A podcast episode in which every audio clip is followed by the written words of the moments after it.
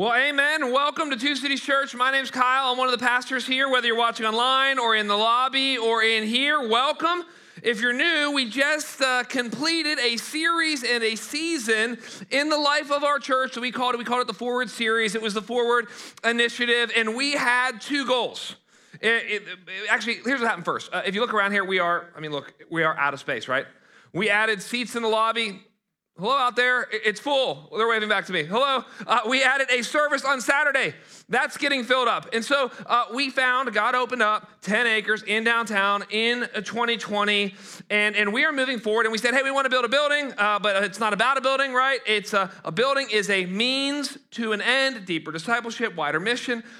So we launched this initiative. You were all, most of you were all here uh, for the whole initiative. And we had two goals. The first goal was 100% participation.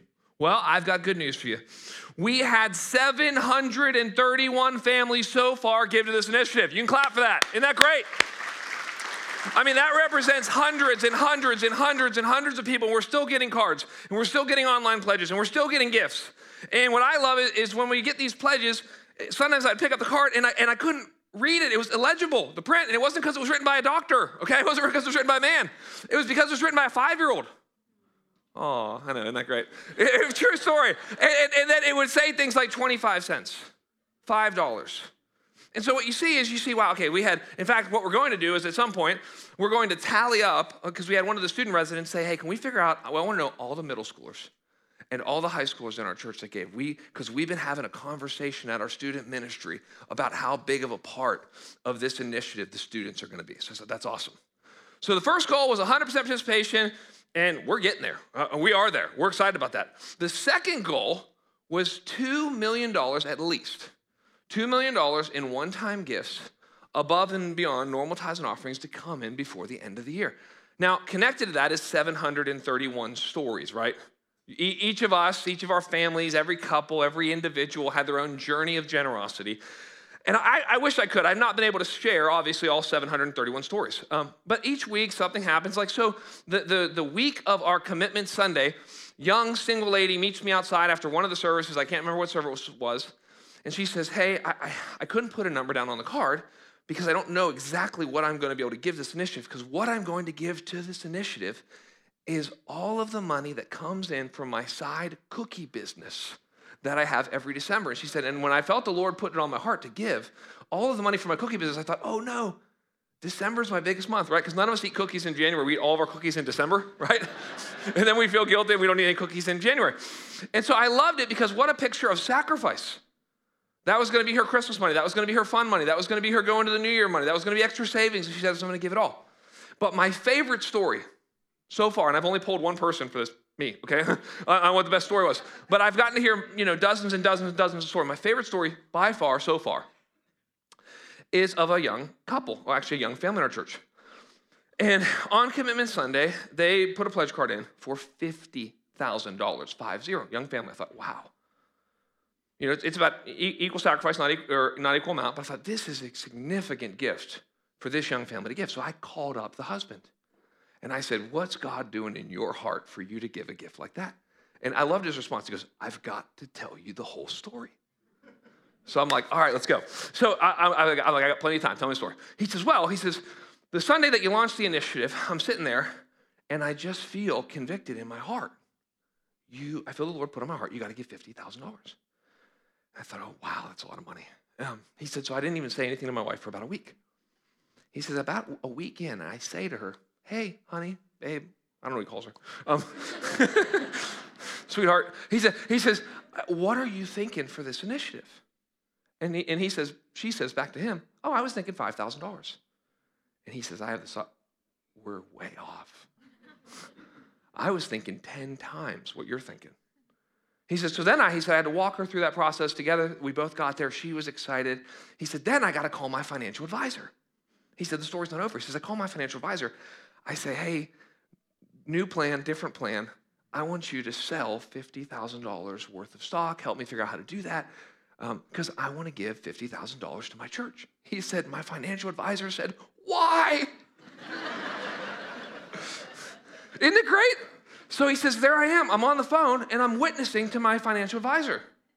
And I'm telling about what Christ has done in my life. I'm telling about how without my community group, our marriage wouldn't be where it is. I'm talking about how much his church means to me and how much it's meant to my kids. He says, I get to witness to my financial advisor. He says, I hang up the phone and I think it's over.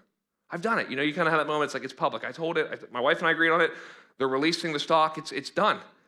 He said, The story's not over. He said, That afternoon, the exact same afternoon, I get a phone call from my boss. And I've been praying about a promotion, and my boss tells me I got the promotion. It's for $50,000. And I got to talk to him. I said, this is, this is how God works. You gave it one time, God decided to give it back to you every time. So what you gave once, God continues to give you back continuously. What a picture. Now, listen, it's because of 731, and more coming, stories like that, that we did not just raise $2 million. That would have been a great amount of money to raise, because that's a lot of money, because that's almost half of our annual budget. And this is on top of just consistently generous giving. On top of that, we were able to bring in 3 million. I'm not done yet. Let me get the exact number. $516,274.06. Uh, $516,274.06. Yes.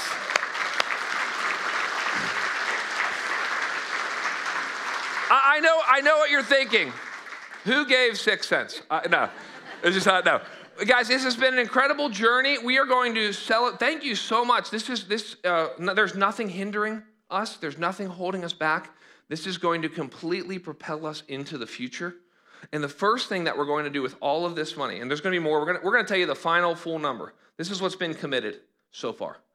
We're going to tell you the final number the second week of January. But the first thing, when all the money comes in, the first thing that we're going to do is we're going to tithe off of it. So I'm not real good at math but we're going to at least give away $351,000, right? And I don't know a church that's more excited about giving money and then giving away money than our church, okay? So we're going to give away 10% of all of that. We're going to give part of it locally, part of it nationally, part of it globally. Locally, we're going to plant churches and protect unborn children. That's what we're doing locally. Uh, nationally, we are going to uh, we're going to help Plaza Church. We are going to bring their building into the 21st century, okay? and they want it. That's right. Uh, and then we are going to give to two strategic partnerships one in Central Asia that just started there, and our continuing partnership in Mumbai. So let me just say thank you. And by the way, if you're here, if you're new and you just showed up and you've not been a part of any of this, uh, let me just share this. This is kind of uh, maybe something I thought you never had. If you're new, you've not been a part of it, you are now today sitting in somebody else's sacrifice. Because four years ago, there was a massive, about four and a half years ago, there was a group of us that gave a significant gift, and it made room for everybody else who came after that to sit in the sacrifice of others. Because of your generosity, in somewhere in 18 months to two years, there's going to be a whole new type of person sitting in your sacrifice. So thank you. Let me pray for us, and then we are going to dive in to our continue our series called Make Room. Lord, we just come to you with grateful hearts, Lord. We continually are reminded that you are a generous God. We say this often. Lord, that you are both a giver and a forgiver. And we want to be both. In creation, we see that you're a giver. In salvation, Lord, we see that you are a forgiver. Lord, I, I, sense today, as we publicly share what's been given so far or committed so far, Lord, I publicly feel a new sense of stewardship.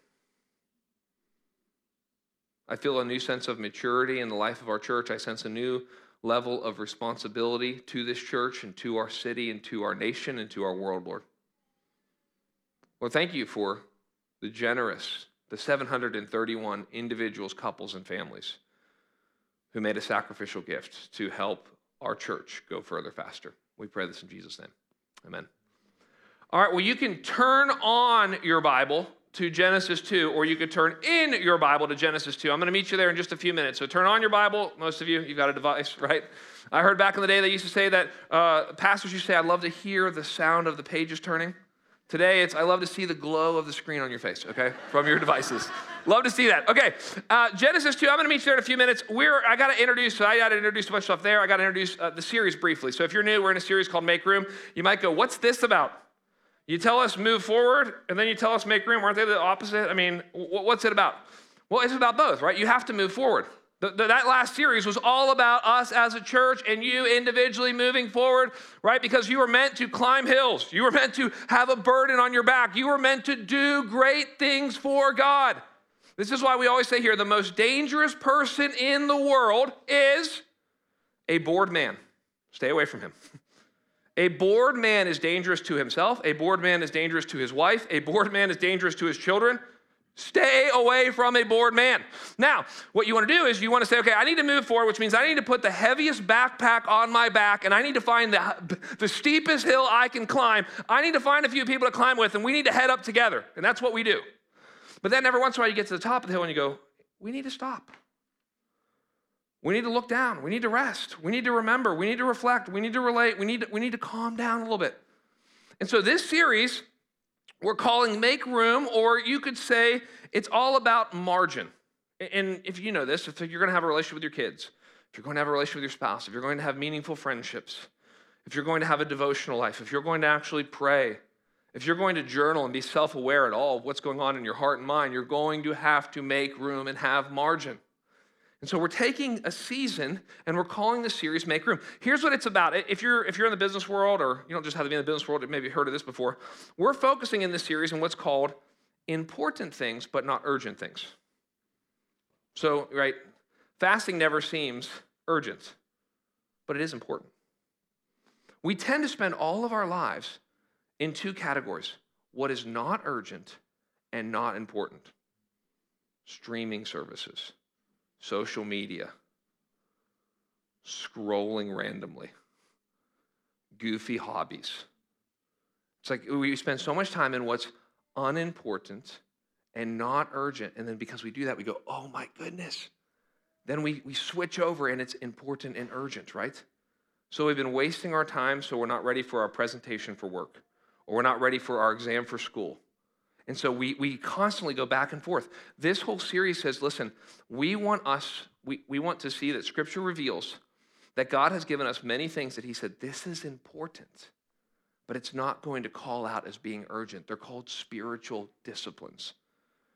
Right? The whole Christian life is about discipline independence, discipline independence. And you might go, well, why do we need disciplines? And here's why you need discipline because you are full, and I am full of a bunch of different desires. Right? There's hungry you, and there's angry you, and there's tired you, and there's sexual you, and there's bored you, and there's entertain me you, and there's a lot of what do we do with yous? right? There's a lot of yous. And it's like the answer is the way that I discipline gets my desires going in the right direction. That's what discipline does. And so last week, Pastor Stephen did a great job talking about fasting. This week, I'm going to talk about Sabbath. Now, it's interesting, of all of the spiritual disciplines, the Sabbath is the only one that makes God's top 10.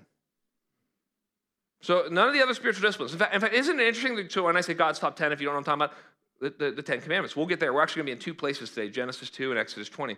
But uh, of all of the spiritual disciplines, only the Sabbath makes the top 10. It's number four. And interestingly, it's the only of the 10 commandments that's stated positively. It's the only of the, it's the longest of the 10 commandments. And so here's, here's what we're going to talk about today. We are going to talk about the need to work and rest. And I don't know which one you're, you're going to need to hear, right? My, my job is always to afflict the comfortable and to comfort the afflicted. So when we're going to look today, it's six days you shall rest, one day, or sorry, six days you shall work, one day you shall rest. Some of you are going to need to hear the call to work, some of you are going to need the call to rest. But we all know, you know this. Even before I get into and I show you a verse on Sabbath, you know that you need to work and to rest, right? It's built into your daily rhythm. Do you know that you spend a third of your life sleeping in a bed unconscious? It's kind of humbling. It's like, I lived 90 years. No, you lived 60 years. You slept for 30 years. That's actually what you did. It's kind, it's kind of a humbling reality to think about. Have you ever pulled an all nighter? It's horrible. Not sleeping, so let it, not letting someone sleep is a form of torture. What is the hardest thing about having kids before they turn like a year old? They don't let you sleep, right? You're going, like, I'm taking crazy pills.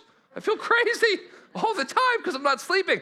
Okay, so you need to sleep daily. We all know that. We, we, we might try to, we, right? We've all tried to, you know, how little can I sleep? And then you get sick. It's like, no, no. Everybody knows that daily we need to work hard and sleep. We work for 16 hours, we sleep for eight hours. We work for 16 hours, we sleep for eight hours. But I want to show you that it's actually something that we don't just do daily, that it's something that God has said for your good we should do weekly. So, with that said, turn with me to Genesis chapter 2, verses 1 and 2. Here's what it says. So, this is interesting. Genesis 1 is a story of creation. Genesis 2 is another story of creation. Uh, Genesis 1 is if you were like looking at Google Maps and you see everything really big. Uh, Genesis 2 is if you double click and zoom in and you see, you see a more detailed uh, version of it. So here's what we're going to see. Let's look. Thus, the heavens and the earth were finished, and all the host of them. And this is the second chapter of the Bible. And on the seventh day, God finished his work that he had done, and he rested on the seventh day from all the work that he had done. So here we are in Genesis 2, and you might go, all right, so the, the, uh, we are not going to, to get, be given the Sabbath as a rule until Exodus 20. That's 70 chapters in. But we see it as a rhythm in the second chapter. It's not going to be given as a mandate. You must Sabbath, remember the Sabbath for 70 chapters. Right? But it is modeled by God in chapter 2. And it's interesting if you like think about it theologically. Like it'll hurt your head. You're like, well, why is God resting? Right? It takes the whole Bible to make the whole Christian. So you read the rest of the Bible, you're like, well, God never sleeps. It's like, okay. In fact, the whole idea is you can rest because God doesn't rest. And that's so it's like, wait a second. All right, he has he has all the energy in the world. He's he, he doesn't get tired. So why does he rest? It's like, oh, he's modeling this for us. This is it. In fact, I get really excited about this. In verse 3, we get the key to the Sabbath and the big idea for today. And I think something that really could change your family, I mean this, and could help you have a marathon mindset for your life how do you do this over a long period of time? Look, look, at this. So, there's always, by the way, there's always two words that show up in the Old Testament when God talks about the Sabbath. Let's see if we can find them. So, God blessed the seventh day, and He made it holy, because on it God rested from all of His work that He had done in creation. So, two words that show up almost every time the Sabbath is talked about. In fact, when we get to Exodus 20 in a minute, we're going to flip over there. You're going to see them again. It's the word blessed and it's the word holy. Now, what does blessed mean? Right? We, we use that word a lot of different ways. A lot of times we're using it rightly. Like if, if something happens and you go, something good in your life happens and you go, it's a blessing from God. Here's what you mean. Here's what, this is what this is the right idea of blessing. It's a gift. So what and this Jesus says this, right? The Sabbath is a gift. It's for you. The Sabbath was created for you not you for the Sabbath. You, the Sabbath, uh, you don't serve the Sabbath. The Sabbath exists to serve you. So, the first thing that we need to see about the Sabbath is that it is a gift because God is a giver and God is good. But here's the second word, and this is what changes everything it says that the Sabbath is holy. Now, what do you think of when you think of holy? Do you think of like the, do you think of like Puritans? Do you think of jean skirts? I mean, I don't know what you think of, depending on the culture you grew up in. Like what does what does holy mean? Is holy all about what you don't do? That's not what holy means. Let me give you the, the by the way, this is the first time the word holy comes up in the Bible. But we know because God is called holy, here's what holy means. Different. Holy means unique. So here's what God's saying. This is it. This is Genesis 2. If you'll get this and embrace this, I, I believe this could change your family. This could change, this, this could make you a healthier, happier, holier human, okay? Here's what it is God says, I'm giving you a gift. It's a day that's unique and different. So here, here's, here's the big idea for the sermon. Here's the big idea for the passage. Here's the big idea for today. You need a day that looks different each week. That's it. If every one of your days looks the exact same, you check your email every day, you make the same phone calls every day, you go into the office every day, you think about work every day, you're working on your house every day, whatever it is, if every day looks the same, you're not obeying the Sabbath because God says, I want to give you a gift. It's a day that looks different. And, and here's and actually God puts it into his law. We'll see this in a second in Exodus chapter 20. Now here's the principle behind the Sabbath, and it's the principle behind all of God's word, but this is helpful to know. Um, if you break God's law, it breaks you. That's just what so people think I can break God's law. Well, you can, and then it'll break you. And you ask the addict. Ask the addict if how he or she is doing by breaking God's law. I know how they're doing. It's breaking them. It's breaking their body. It's breaking their soul. And here's, here's, here's the idea behind this. If you do not take a voluntary Sabbath, you will take an involuntary Sabbath. If I could take us all over to Wake Baptist Hospital right now, I could take you to some rooms where people are taking involuntary Sabbaths. It's happening at Novant Hospital. It's people who they didn't take care of themselves for years and years and years. And they became overstressed, over anxious, overworked. They, they need a triple bypass surgery and they had a heart attack. And they have not been taking care of themselves. And so God's very clear if you do not take, if you do not receive this gift, and you do not make a day that looks different in your calendar each week, if you, it's going, you can't break God's law, it's only going to break you. And if you will not learn how to build into your schedule a voluntary Sabbath, I promise you, one day from now, you're going to be taking an involuntary Sabbath. You're like, why am I sick all the time? Why am I missing work all the time? It's like you have not taken a voluntary Sabbath. So now you're taking an involuntary Sabbath. Let's, let's look at it. Go to Exodus 20. I don't normally have us go to two different places, but I want us to see this. So, as you turn to or type to Exodus 20, uh, I want you to see that in Genesis 2, the command is modeled. In, in Exodus 20, it's mandated. In Genesis 2, it's a rhythm. In Exodus 20, it becomes a rule. So let's look at it. Exodus 20, verse 8. It's the longest command of the Ten Commandments. Here, here let's just read it verse by verse together and talk about it. It says this Remember the Sabbath day, here it is again, to keep it holy. So it's interesting. It's the only command that we're told to remember. It doesn't say, remember not to lie, remember not to commit adultery, remember not to steal. And I think it's because it's the only command that we break and we don't feel guilty. Do you feel guilty when you break it? Do you feel guilty when you work all day, seven days a week? We tend to feel guilty when we lie. We tend to feel guilty when we get lustful and start looking at things we shouldn't look at. We tend to feel guilty when we use somebody else's password for Netflix. Oh, you don't feel guilty about that, do you? You should feel guilty about that. You're like, is that illegal? Is that wrong? Is that stealing? Yes, yes, yes. Um, I said it last night. I was like, is that, is that, is that wrong? Yeah, that's wrong. Um, um, so we, but we don't, we tend to not feel guilty when we break this rule.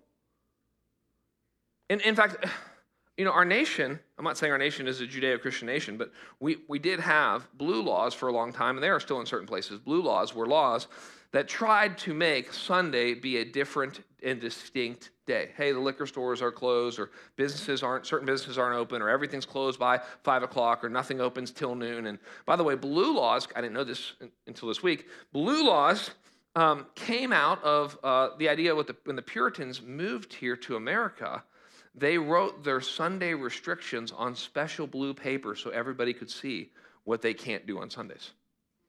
So that's how we got the idea of blue laws.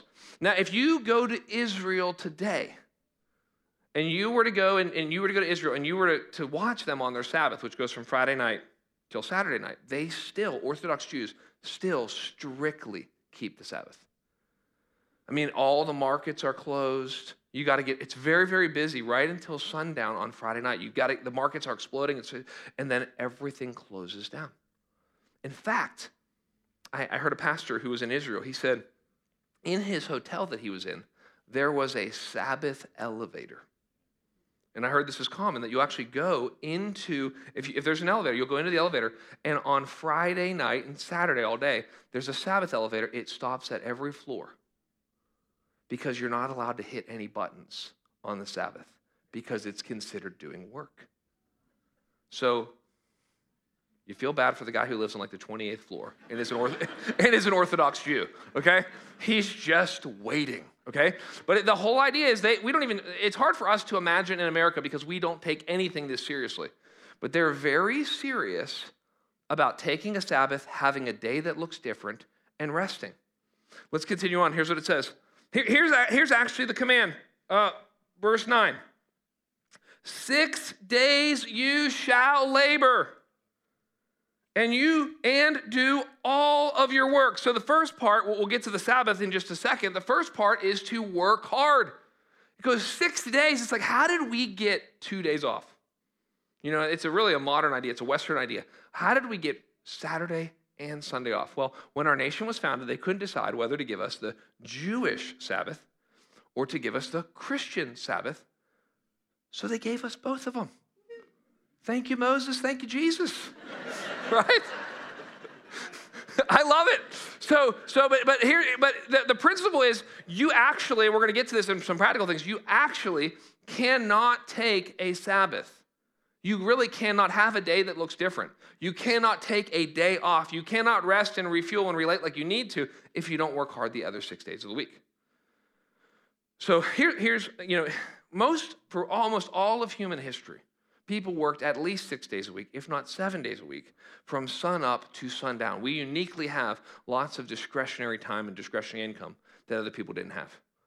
But here's the principle of Scripture that we've talked about before labor creates leisure.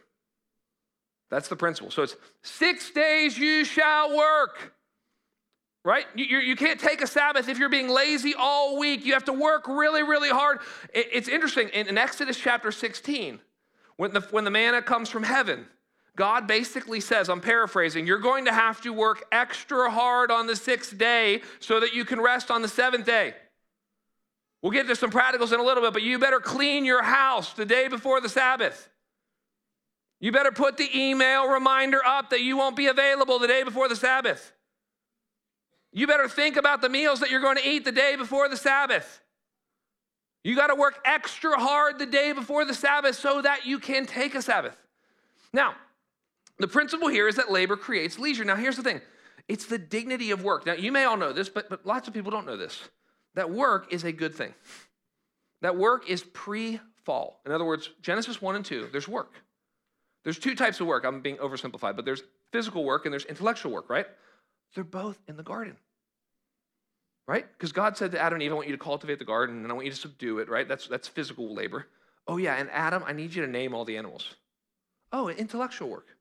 Oh, okay, so there was physical work and there was intellectual work done by perfect people in a sinless world. In fact, I hope you like work because you're going to work in heaven. work is a good thing. Now, what happens because of sin and the brokenness and the fall and the curse, and that's all Genesis chapter 3, Work becomes more difficult. Work works against you. The creation works against you. Things break down. Things don't go as you had planned. Everything's more difficult than you want it to be. But work is a good thing. And, I don't know, again, in a room like this, I don't know who needs to hear you need to work hard and who needs to hear, you know, some of you are lazy and you need to hear you need to work hard, right? Some of you are workaholics and you need to learn how to rest. Like, if you are still living in your parents' basement as an able bodied person, you're lazy, most likely.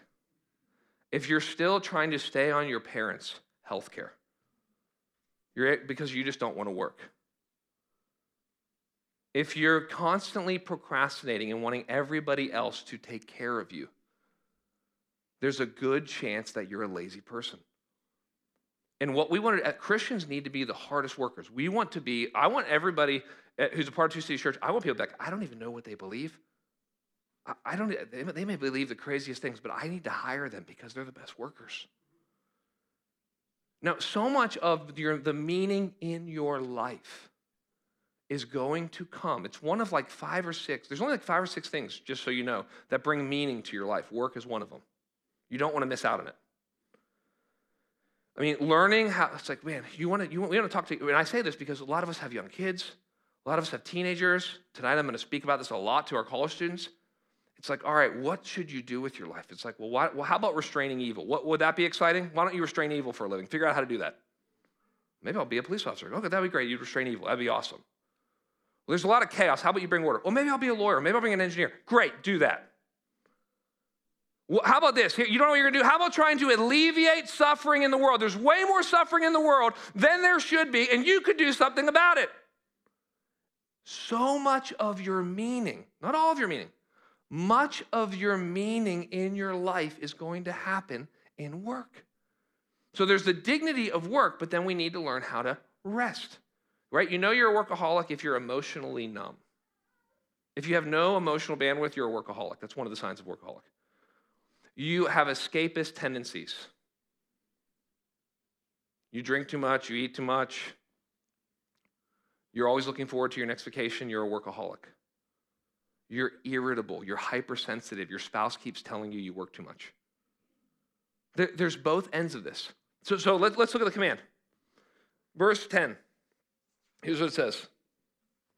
It says this. Okay, here it is. But the seventh day, verse 10 here, but the seventh day is a Sabbath to the Lord your God. On it you shall not do any work. And look, he gives this to everybody. It's a gift to everybody. You, or your son, or your daughter, or your male servant, or your female servant, or your livestock, or your sojourner who's, in, who's within your gates. For, and look, he roots it back in creation. For, and we just read this in Genesis 2. In six days, the Lord made heaven and earth, the sea, and all that's in them. And he rested on the seventh day. Therefore, the Lord, here's those two words again, blessed the Sabbath and made it holy. Now, before the people of Israel, before the Jews, we have no record of any society, any culture, or any civilization ever giving their people a day off. It was God's idea. If you don't know this, during the French Revolution, they said we're going to get rid of a day off. And the French had to add it back because there was a public health crisis. During the Soviet Union, during the time of the Soviet Union, they moved from a seven day work week to a 10 day work week when they gave you a day off every 10 days. They had to go back because of a public health crisis. It's a rhythm built into creation. Now, here's what's interesting. How do, you, how do we measure a day? By the Earth's rotation. How do you measure a month? By the moon cycle. How do you measure a year? Taking us back to Science 101 here, but by, by the Earth's rotating around the sun. How do you measure a week? You don't. God made it up. It was God's idea. He built it into creation. Every seven days, you need a break. And if you try to break God's law, it's just going to break you. Now, Sabbath literally means stop. Stop. In fact, it doesn't even mean rest. We'll get there. You can't rest until you stop. Stop answering emails. Stop doing the things that you do all the time. Stop. Here's the big stop. Stop acting like everything depends on you. Stop acting like you're God. Stop acting like you ultimately provide and protect yourself. Stop. In fact, every time this week you drive and you see a stop sign, think Sabbath. you're not going to be able to escape it all week. Here we go. No. Um, so we need to stop. And it's only once we stop that we can do all of the other things. Now, here's the question why won't we stop? Right? It's supposed to be a gift. Why won't we stop? I think the main reason is it's pride we think that everything ultimately depends on us. And, uh, and hear me say this you are very, very, very important to your family and your close friends and your loved ones. But when you die, and when you die, they're going to be super sad, and it's going to never be the same for them. And everybody else will move on. And the world, you will be surprised, the world will just continue to go. And the company that you work for will continue to go. And the business you work for, and the hospital you work for, in the city of Winston-Salem will continue on. And it's good for us to know that. We have a lot of pride put, put together in our work, right? What do we ask people? What's your name? And then what? What do you do for a living? And, and right? And, and they, they've shown this. They've done some kind of mock studies, and they show you that busyness is actually a status symbol now right? If, if the devil can't make you bad, he'll just make you busy. They, they did this study where they gave people Bluetooth devices to put in their ears or Apple AirPods, and people thought they were of higher status if they were on the phone all the time. If I'm busy, I must be important. Nobody wants to come to work on Monday. What'd you do this weekend? Nothing. what, it's Friday. What's your plan for this weekend? Doing nothing. You know, it's like we don't we don't want to ever say that because it's like, well, then who would I be? If I'm not, it's, it's an identity issue. It's an anxiety issue. We're trying to provide for ourselves. We're trying to be God for ourselves. Here's the here's the coolest principle. Here's what, if you hear maybe only one other thing, so two things today. One, a day that looks different, you need that. If you break God's law, it's going to break you. But the second thing is that what God loves to do is he loves to give to you by taking something away. It's the upside down, inside out nature of the kingdom of God. God says, I'm going to add to your life by subtracting from it. It is a deep idea. Listen, the Sabbath and the tithe are the same thing. That's it. God's saying, I dare you to trust me. Do you believe that I can do more with 90% committed to me, the 90% left over after you've tithed, than with 100% of you figuring it out by yourself? Are you willing to trust me that I can do more in six days? It's going to be a busy six days. But I can do more with your six days if you'll devote them to me and rest and trust and humble yourself than with seven days you trying to figure it out yourself. I mean, look at Chick fil A. right? I mean, I don't know a ton about the fast food business, but all I know is that Chick fil A is far way ahead of whoever's in second place. Right? And what, now, if you're ever traveling on Sunday and you see a Chick fil A, you have two thoughts. Oh man, it's Sunday, right? Darn, I'm so hungry for Chick fil A on Sunday. But the second thought that you have after you, get, after you repent and you know, ask the Lord for forgiveness, right?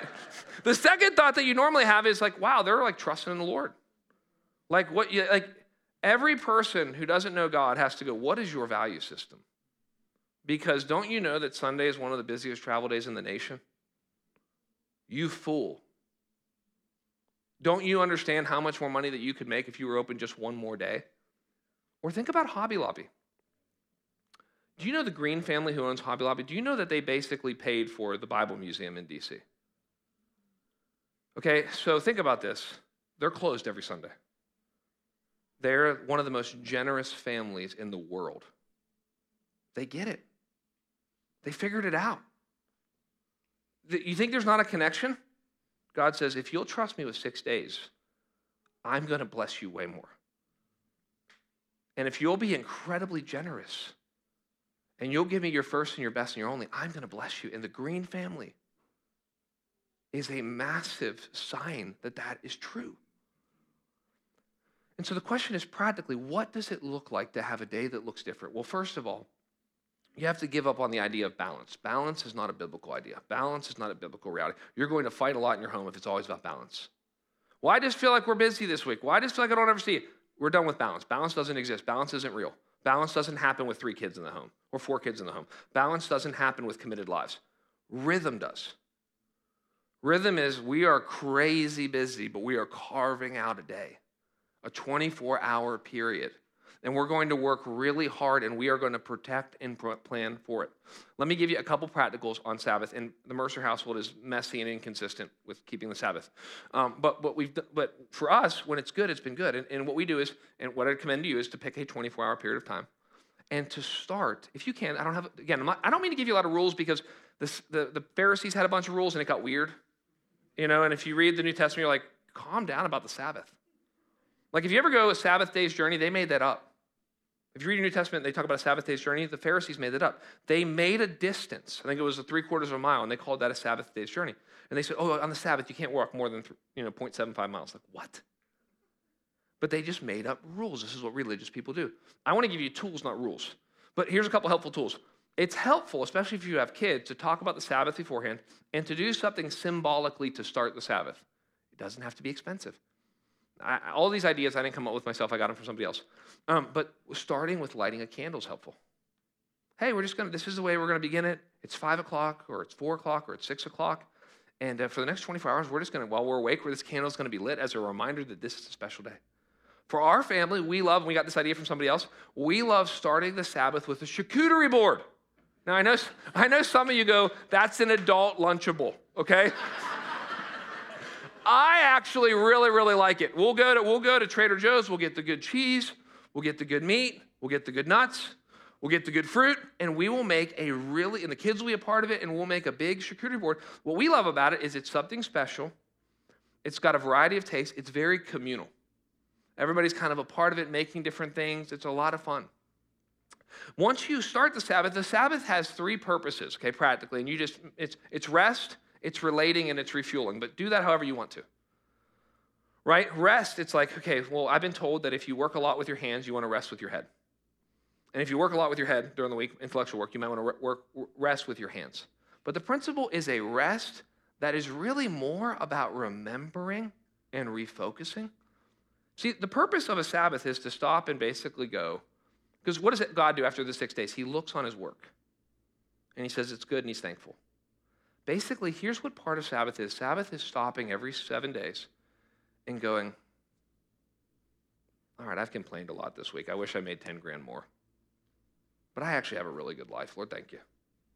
My kids have been really hard this week. They've driven me, driven me crazy. There's been some discipleship issues, whatever, discipline issues. But when I take a moment on my Sabbath and I just sit back, I realize I got a great family. You might on your Sabbath go, man, our marriage is hard and we've been having some conflict, but we just actually have a moment here to just sit down and think about each other for a moment. We're not working on, we're not working in our lives. We're, we're, we're, maybe we're journaling, we're thinking about it. We realize it's been a hard 20 years, but it's been a good 20 years. It's, it's a moment to just reflect, to refocus. I'm not saying you have to journal, but if there's one day a week you did journal and you wanted to actually think about your life, that would be it. Secondly, it's about relating. Everybody's going in different directions. This happens more as your kids get older and they're in activities and they're in athletics and they're in academics. Is, and, you're busy, maybe, and you're traveling and you've got commitments. What does it look like to have a day that looks different where you relate? This is why, again, this is not a rule, but a lot of people I've read have recommended to really limit devices, to really limit screens and streaming and social media on this day so that you can have face to face time with your spouse and face to face time with your kids. And you would be amazed how significant one, even if dad and mom are busy all week, if Sabbath is a day that's coming where they can relate, and it's not that we just relate to each other, we relate to God, we worship, we pray, we sing. That's why a lot, most of you will probably end up taking a Sabbath on a Saturday or a Sunday. This is why the worship service is often a part of it for people. Hopefully, this is a time to, to be to relate and to, to uh, worship. Thirdly, it's about refueling. So what? So in other words, another way people say it, it's, it's rest, worship, play. Rest, worship, play. Rest, worship, play. That's your Sabbath. So what, what refuels you? Now it's going to be different. So some of you you love gardening, and that would refuel you. That would drain me. I, I would prefer somebody else garden for me and bring me that food. That would be great. Amen. Now for me, if it's a nice day out, I would love to go on a long run. That would be refueling. For some of you, if we see you running, something is dangerously wrong. the cops are after you, something, right? You're going to have to find out what is that thing? What are those things that are refueling and life giving to you?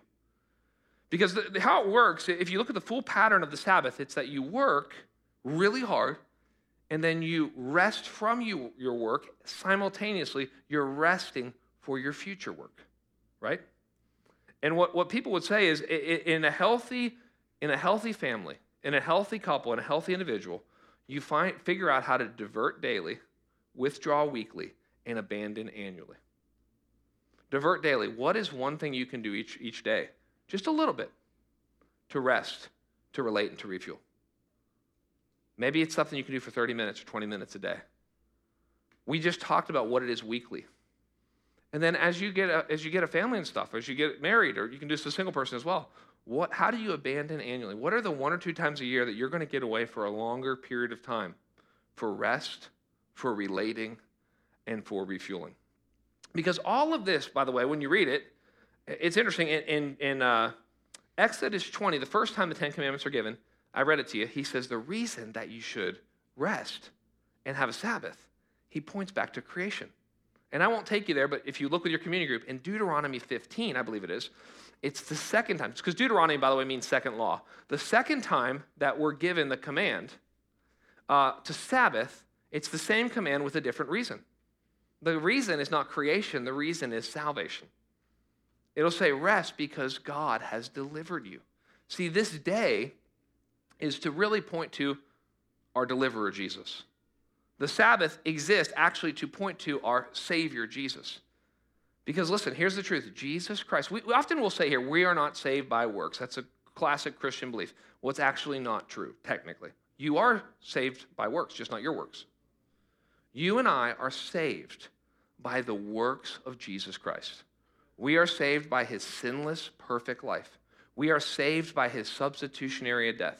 We are saved by his victorious resurrection, which is why we are always reminded that he has done all of the work so we can rest. The call to salvation, by the way, is a call to ultimately to rest. Because what happens is if you if you are stuck, and we have this happen at our church all the time, people are stuck in religion. There's no rest in religion. If you are stuck in religion, it's all about performing, it's all about pretending, it's all about earning God's favor. There's no rest in that. Instead, we turn to Jesus and say it's about receiving what Jesus has done. Some of you, we try to find rest in rebellion, right? Maybe some of you, what you need to hear today is please stop making some sin your Sabbath. You don't raise your hand, but how many of us we've done that? Your Sabbath is overeating. Your Sabbath is getting drunk. Your Sabbath is looking at things you shouldn't look at. Your Sabbath is spending money you don't have on things you don't need. Your Sabbath is texting him again, even though it's an unhealthy relationship. And what Jesus says is listen, there is no rest in religion, there is no rest in rebellion. There is only rest in a relationship with Christ. I don't know if you've been blessed enough to have someone in your life who is just a life giving person. You're like, when I'm around him or when I'm around her, they are a joy, they are a life giving, they refuel me. I am a better person because of it. That's who Jesus Christ is. He is ultimately our Sabbath rest because of what he has done. We now, yes, we are to work six days in rest one, but we are to never work for our salvation. Jesus Christ has done all the work for us. Let's go to him in prayer.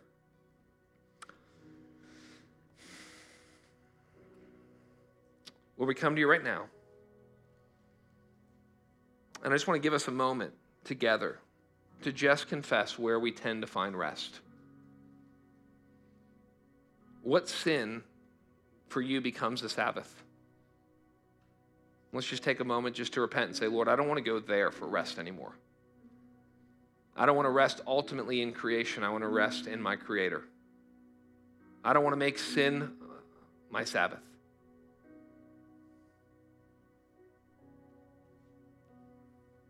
And let's just take a moment